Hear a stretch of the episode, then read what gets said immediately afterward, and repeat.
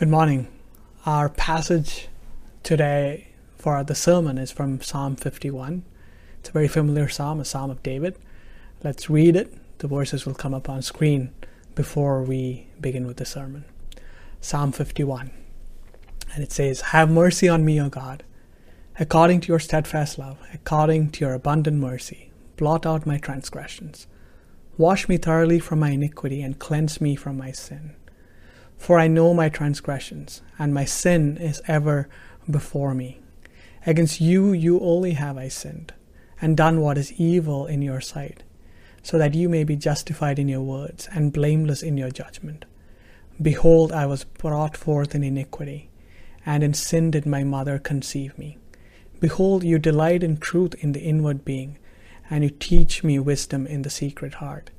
Purge me with hyssop, and I shall be clean. Wash me, and I shall be whiter than snow. Let me hear joy and gladness. Let the bones that you have broken rejoice. Hide your face from my sins and blot out all my iniquities. Create in me a clean heart, O God, and, and renew a right spirit within me. Cast me not away from your presence, and take not your Holy Spirit from me. Restore to me the joy of your salvation, and uphold me with a willing spirit that I will teach transgressors your ways, and sinners will return to you. Deliver me from blood guiltiness, O God, a God of my salvation, and my tongue will sing aloud of your righteousness. O Lord, open my lips, and my mouth will declare your praise. For you will not delight in sacrifice, or I would give it. You will not be pleased with a burnt offering.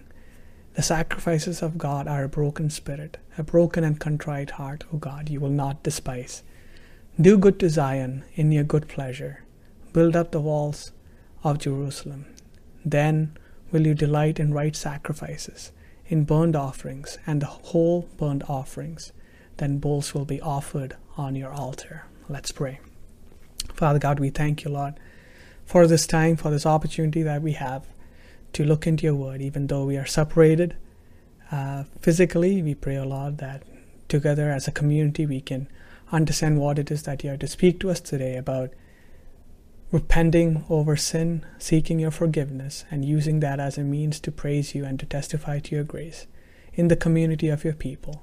We pray a lot that any um, disruptions or um, problems due to the technology, uh, with me delivering the sermon due to the awkwardness of the mediums through which we are doing it, will be negated by the work of your Spirit in teaching to us the truths of your word. So we ask a lot for your grace and your mercy and your spirit to help guide us as we sit in your presence today. In the name of our Lord and Savior Jesus Christ, we ask. Amen. So Psalm 51 is one of the Psalms of Lament. You know, we are beginning this new series on, on the Psalms of Lament. And lament, uh, its dictionary definition is a passionate expression of grief or sorrow.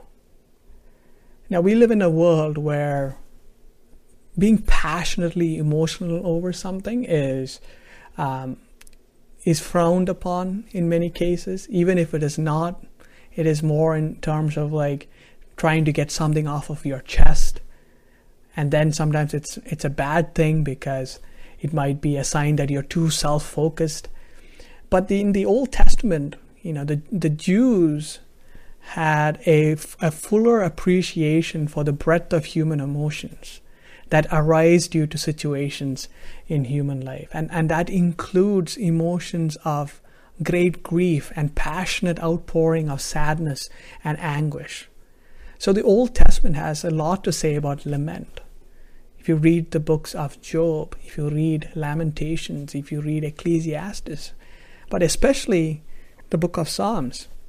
Of the Psalms, about a third of the Psalms are laments, about 58 in total. About 42 of those 58 are individual laments. They're laments of individuals. And then the remainder are laments of the community. And we don't see that same level of lament in the writings in the New Testament, but it is still there. You know, Christians have a lot to learn from the lament psalms It is an, these these psalms, these laments teach us that many things in this life are beyond us and that only God is able to help. So we cry out to Him. In situations where we feel helpless and where we know only God is able to help, we lament to Him. And the best example of this is Jesus Christ.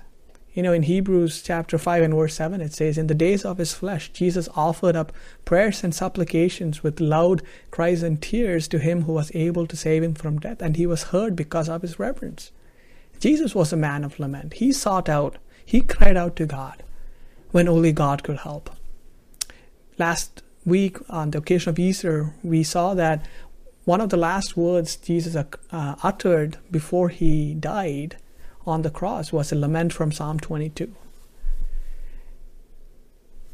And this lament psalms model for us how to be authentic before God in our times of desperation, to recognize when things are beyond us, but rather than just dissolving into complaint or fear or resignation and leave it at that, it invites us to think about the character of God and the mercy of God and the mercy of our Lord Jesus Christ and the fact that we can approach the throne of grace where we can bring the deepest sorrows of our heart and recognize that God is able and that He's willing to help us. That's why it's important for us as Christians to look at these Psalms of Lament because they model the posture that we are to have when we are desperate and when we need to cry out to God. And of these lament psalms, seven of these psalms are called uh, penitential psalms or psalms of penance or repentance. And one of these psalms is Psalm 51. You know, Psalm 51 is often called the greatest of all Psalms. Someone once called it the Psalm of all Psalms because it has had an outsized influence on a lot of Christian thinking, especially on the theology of, of justification and atonement. When we read through the psalm, I hope you noticed how it uh, progresses, uh, you know, from the idea of, of our slavery to sin to the supernatural work of God in atoning for our sin, and how that leads to salvation, and how that leads to humility, but also to the praise of God.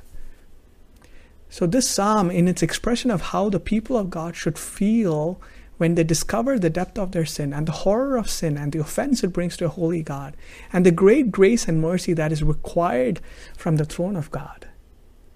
This psalm, it's this lament shows us the spirit of brokenheartedness and repentance and sin awareness that is required for us to be restored when we have sinned, to be restored by the grace of God.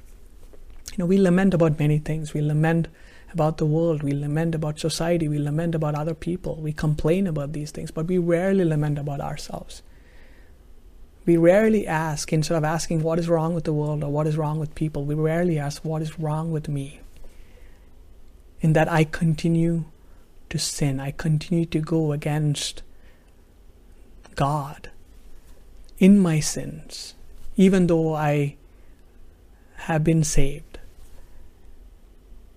But this psalm shows us what we are to do when the grace of God brings us into those situations where we feel guilty, where we need to repent, where we need to say sorry to God for the sins that we have committed. This lament in, is, is intended to drive us to God, who alone can promise, as Romans chapter 5 and verse 20 says, that where sin abounds, his grace abounds all the more. You know, when we look at the psalm, you know, the psalms are are very easy to read and understand because they are laid out exactly the way that they should be understood.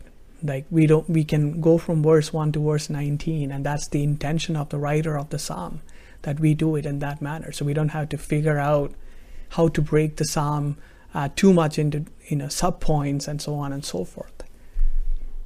And if you look at the heading of the psalm, which is actually part of the original text. It's not, you know, written there by the writers of of the uh, or the editors of the Bible. It is part of the the original text. It says, um, a psalm of David when Nathan the prophet went to him after he had gone into Bathsheba.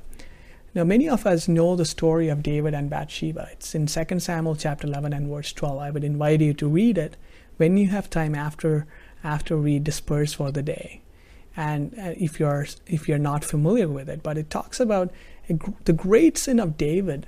Uh, you know, his abuse of his kingly power in taking advantage of Bathsheba, committing adultery, murdering her husband, and the severe consequences that arise out of that sin. And this psalm is written after the prophet Nathan goes to David, after David tries to hide the sin, prophet Nathan goes into David in chapter 12 of 2 Samuel and he confronts him with the word of God. And, and, and David's sin is uncovered. And this psalm is his repentance after Nathan comes into him with the word of God. But you'll notice that the psalm doesn't say anything about that particular incident at all.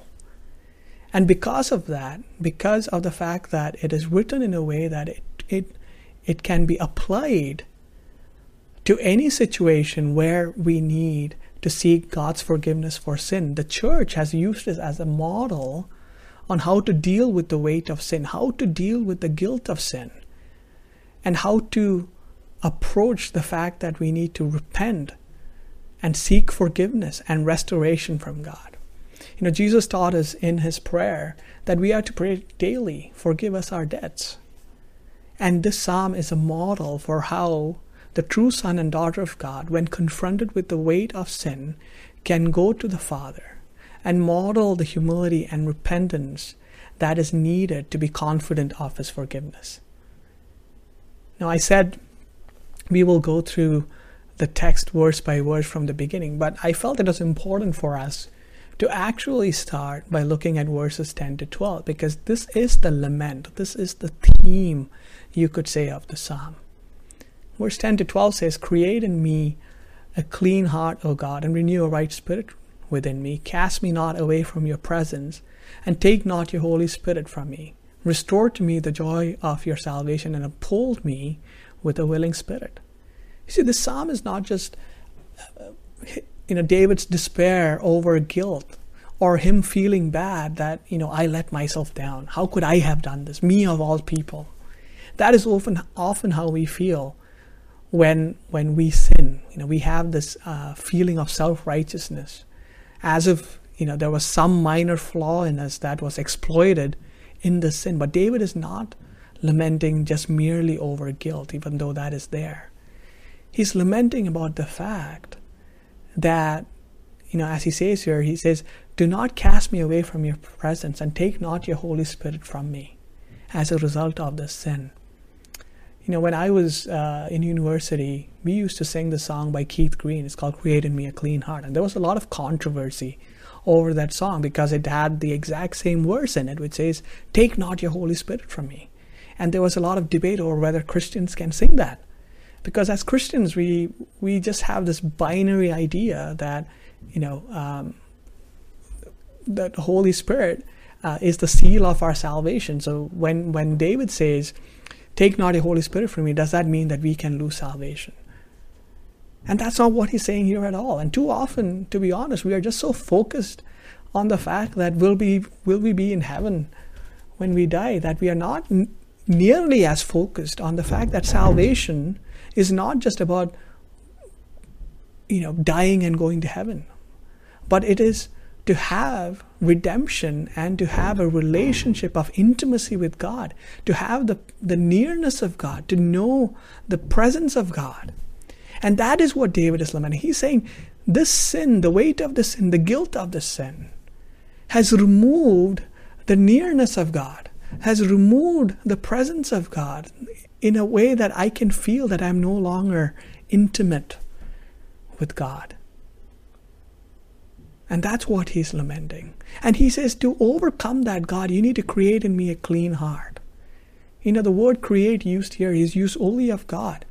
When, when, for example, he creates the world, it signifies a supernatural power to do things that are not possible for human beings. Now, here he's, he's not asking for God to create him an, create in him a new heart. He's saying, use your power to create in me a clean heart because I cannot do it, only you can do it. You know, uh, Charles Spurgeon said this that no one but God can create either a new earth or a new heart. Who can remove the blot of sin? Who can remove the stain of guilt from our conscience? Only God can do it.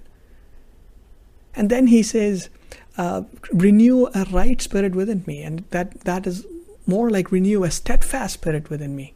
He's saying, My spirit, in my spirit, I want to follow you, I want to obey your will, but I'm unable to do that because of the weight of the sin. And he says, I want that sense of steadfastness to be renewed. I want to follow you, I want to obey you. In verse 12, he says, Uphold me with a willing spirit. He says, My spirit wants to fight. It wants to fight against sin. But so often I just give up and I don't want to give up. So he says, God, uphold me with a spirit that is willing to fight, with a willing spirit. And most of all, he says, restore to me the joy of my salvation, the joy that I have from being in your presence, from being in the nearness of God. That is what drives him, or what drives this lament. That's what drives him towards repentance. So that is the theme of the psalm. And then if you look at um, an outline for the psalm, I would say it is uh, like this. In verses 1 to 2, it talks about the character of God. In verses 3 to 9, it talks about the confession of David, or a model for confession of sins. Verse 10 to 12, which we already looked at, which is the lament. And then verse 13 to 19, which is the testimony that arises after David has been repented, uh, or David has been granted repentance by God. So, the character of God in verses 1 to 2, the confession in verses 3 to 9, the lament which we already saw in verses 10 to 12, and then the testimony of praise in verse 13 to 19. So, verses 1 to 2, the character of God. You notice that even before David begins his confession, he appeals to the character of God. When you want to confess your sins, you have to be aware what is the ground for your confession? What is the ground for your confidence that there is indeed repentance that is available? There is indeed forgiveness that is available for your sins.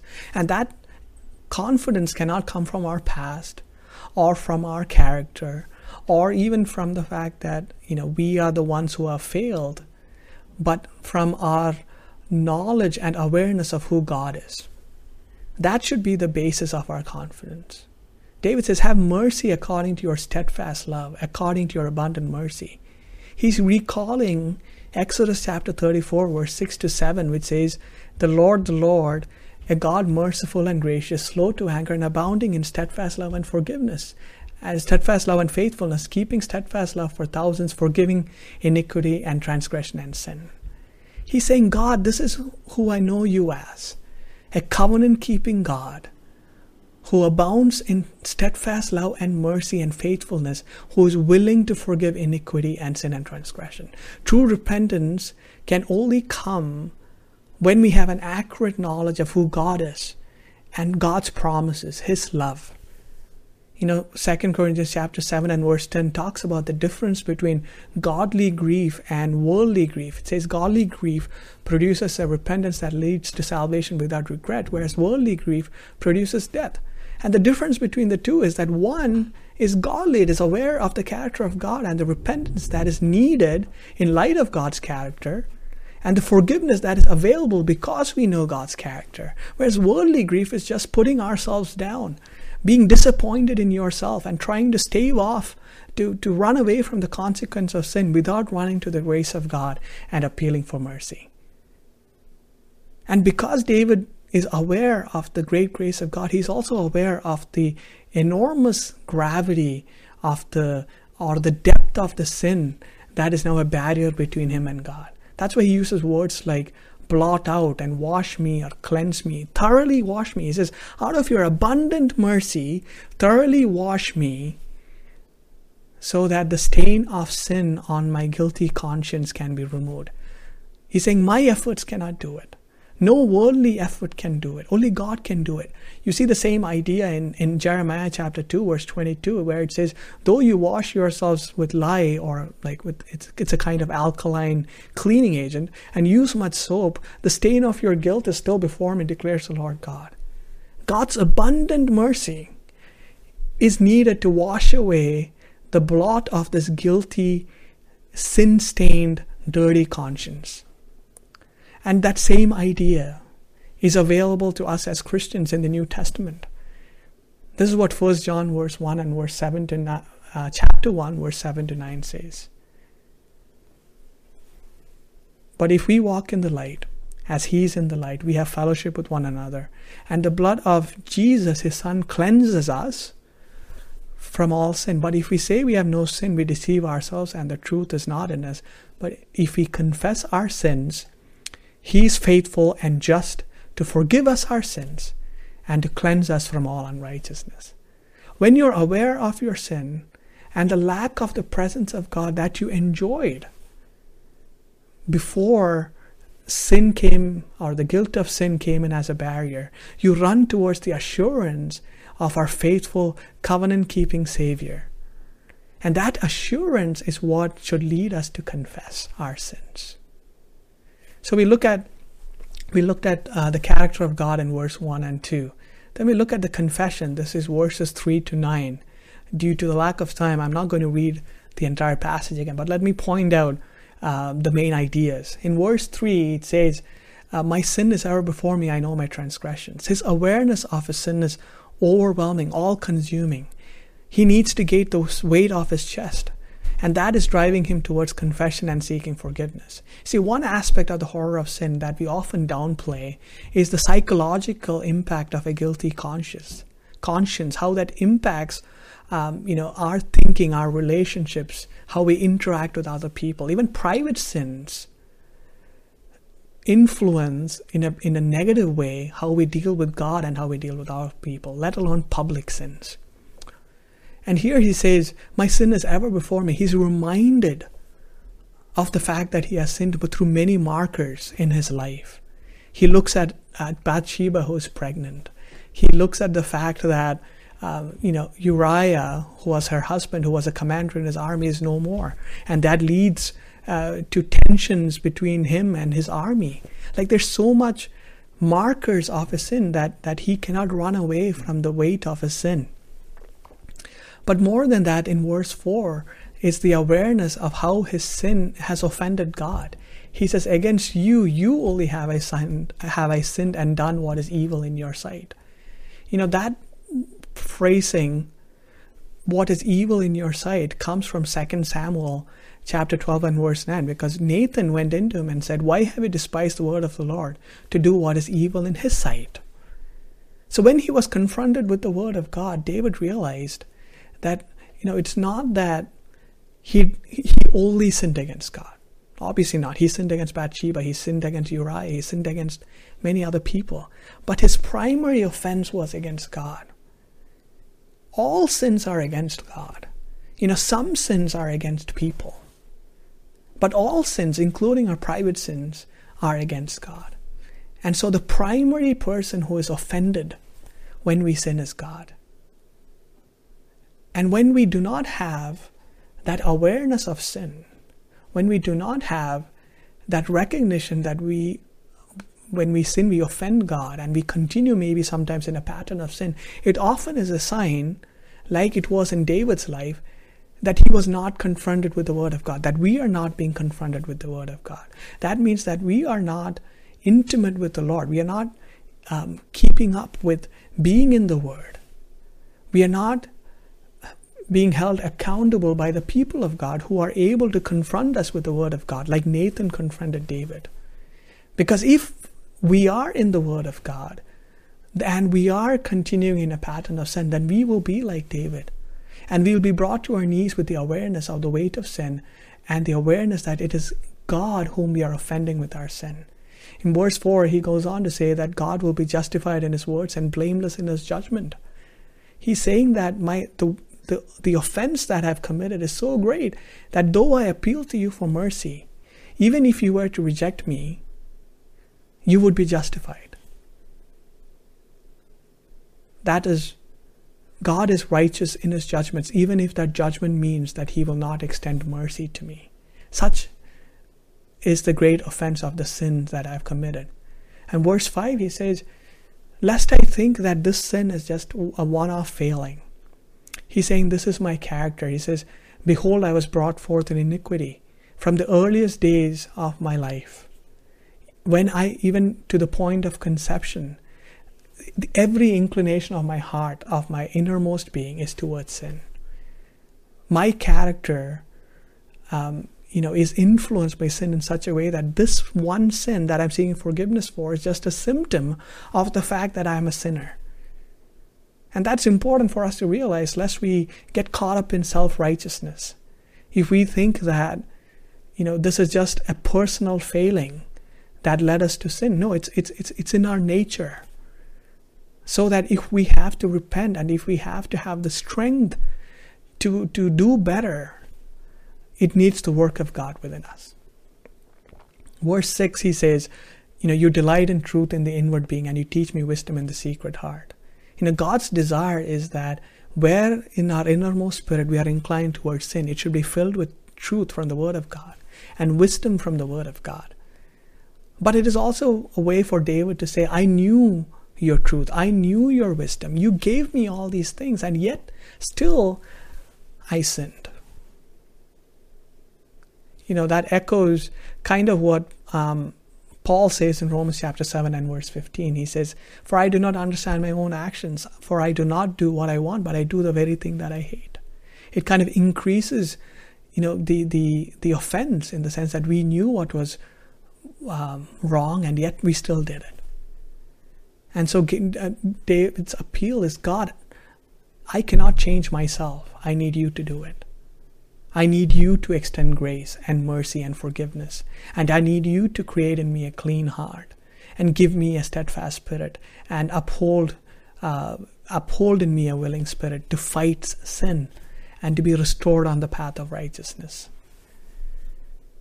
And that's why we see in verse 7, uh, he says, Purge me with hyssop and I shall be clean. Wash me and I shall be whiter than snow. You know, hyssop was used in the Old Testament to take the blood of of, of sacrifice and sprinkle it on items that were defiled. It's speaking to the atonement that is needed for our sins that cannot come from us. You know, the Bible says that without the remission of sins, without the shedding of blood, there can be no forgiveness for sin. So it points us towards the atonement of our Lord and Savior Jesus Christ. And the verse that we read in First John, without the shedding of blood, there can be no forgiveness. But in God's atonement, when God forgives us, when God, you know, uh, accepts our repentant, broken heart and, and grants us forgiveness, He says, I shall be clean. I shall be whiter than snow. This guilty, stained garment, this conscience, shall be cleaned in such a way that it's as if, you know, like I am better than before, whiter than snow. And only the, the, the mercy and the grace and the atonement of God can do that. You know, in ancient Rome, it is said that there was a shortage of material to write books on. And so they used this material called vellum, um, which uh, was used to, to write books. And they would take, when, when Christianity became popular, they would take these old books, which are filled with pornographic material and lewd material of all kinds, and, and, and, and copyists would take vellum and then they would wipe out whatever was there before, all the dirty pictures and all the pornographic material, and they would write Christian books on it, like you know the, the books of Augustine, like the City of God or the Confessions of Augustine, and they would give that out to Christians, and they would look at these books and they would have no awareness of the fact that, you know, in in a past life these books were filled with the dirtiest things imaginable. Instead, now they were filled with scriptural, God honoring truth. And that is the same way in which, um, uh, you know, David says, Your atonement, your forgiveness can create in me a clean heart, can blot out all my iniquities, can, can remove from me the awareness of this guilt of sin that prevents me from entering into your presence. Only God can do that. So cast your, you know, the weight of your sin upon his throne of grace. Seek forgiveness in keeping with his promise that he is willing to forgive. That he who, um, you know, Jesus Christ, who died for our sins, who made atonement for us through his blood, is willing to extend forgiveness to us even today for our sins past, present, and future. We throw upon, um, we throw ourselves upon his mercy. But then the, the, the, the forgiveness that God grants is as if, you know, those books which were wiped clean and renewed and restored in a way that that makes um, makes our experience so much more richer. Our experience of the presence of God, of the nearness of God, and that is what David wants. And so that experience of God's great forgiveness, God's supernatural forgiveness, is what leads him to testimony in verses 13 to 19. You know, the, the result of godly repentance is renewal. It's a commitment to steadfastness in following the will of God, not quitting the fight against sin, not committing the same sin over and over again. But it is more than that. When you're aware of the greatness of God's mercy and forgiveness, you should not keep it to yourself. There needs to be testimony in the community of God's people, and that is what these verses in 13 to 19 tell us. You know, our testimony should include the awareness that God has not judged me as I deserve. And it talks about blood guiltiness in verse 14.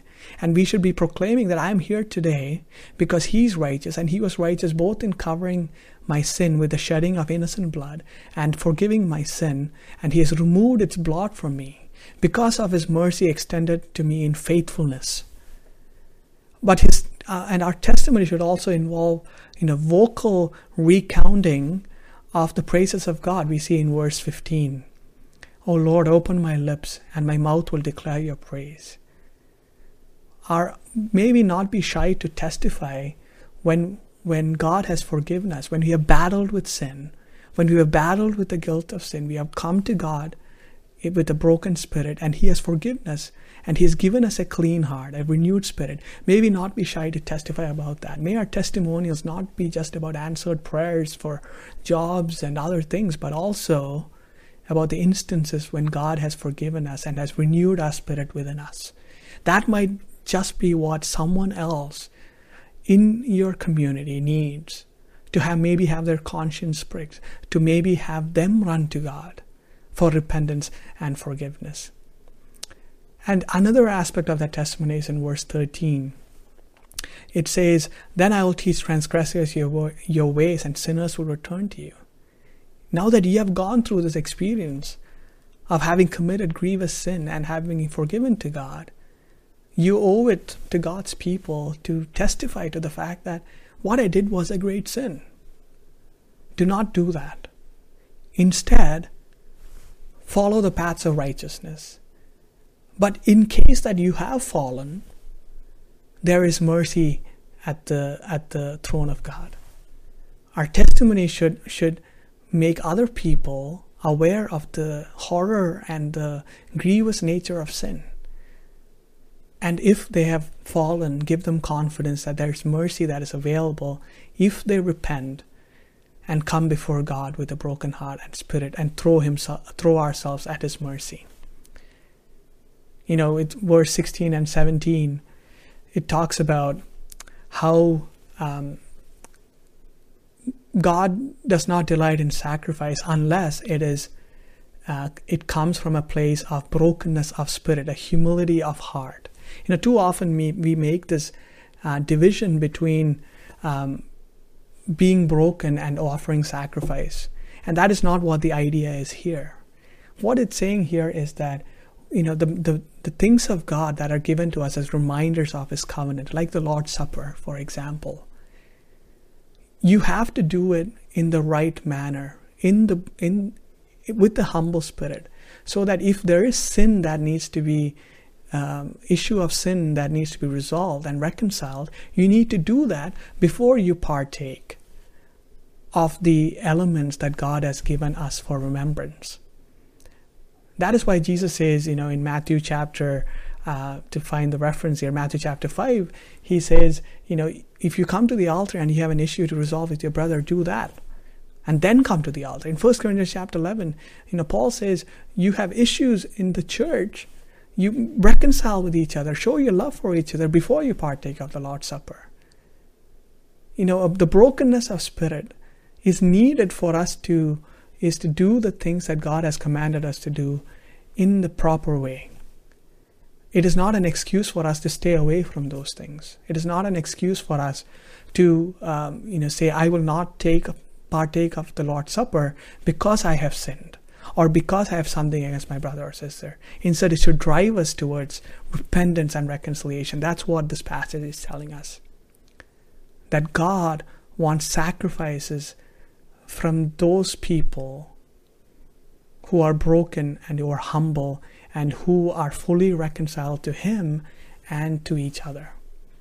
And verse 18 and 19 reminds us that this is not just the lament of an individual with uh, with regards to sin. It, you know, 18 and 19 talks about the community as a whole, the community of Zion.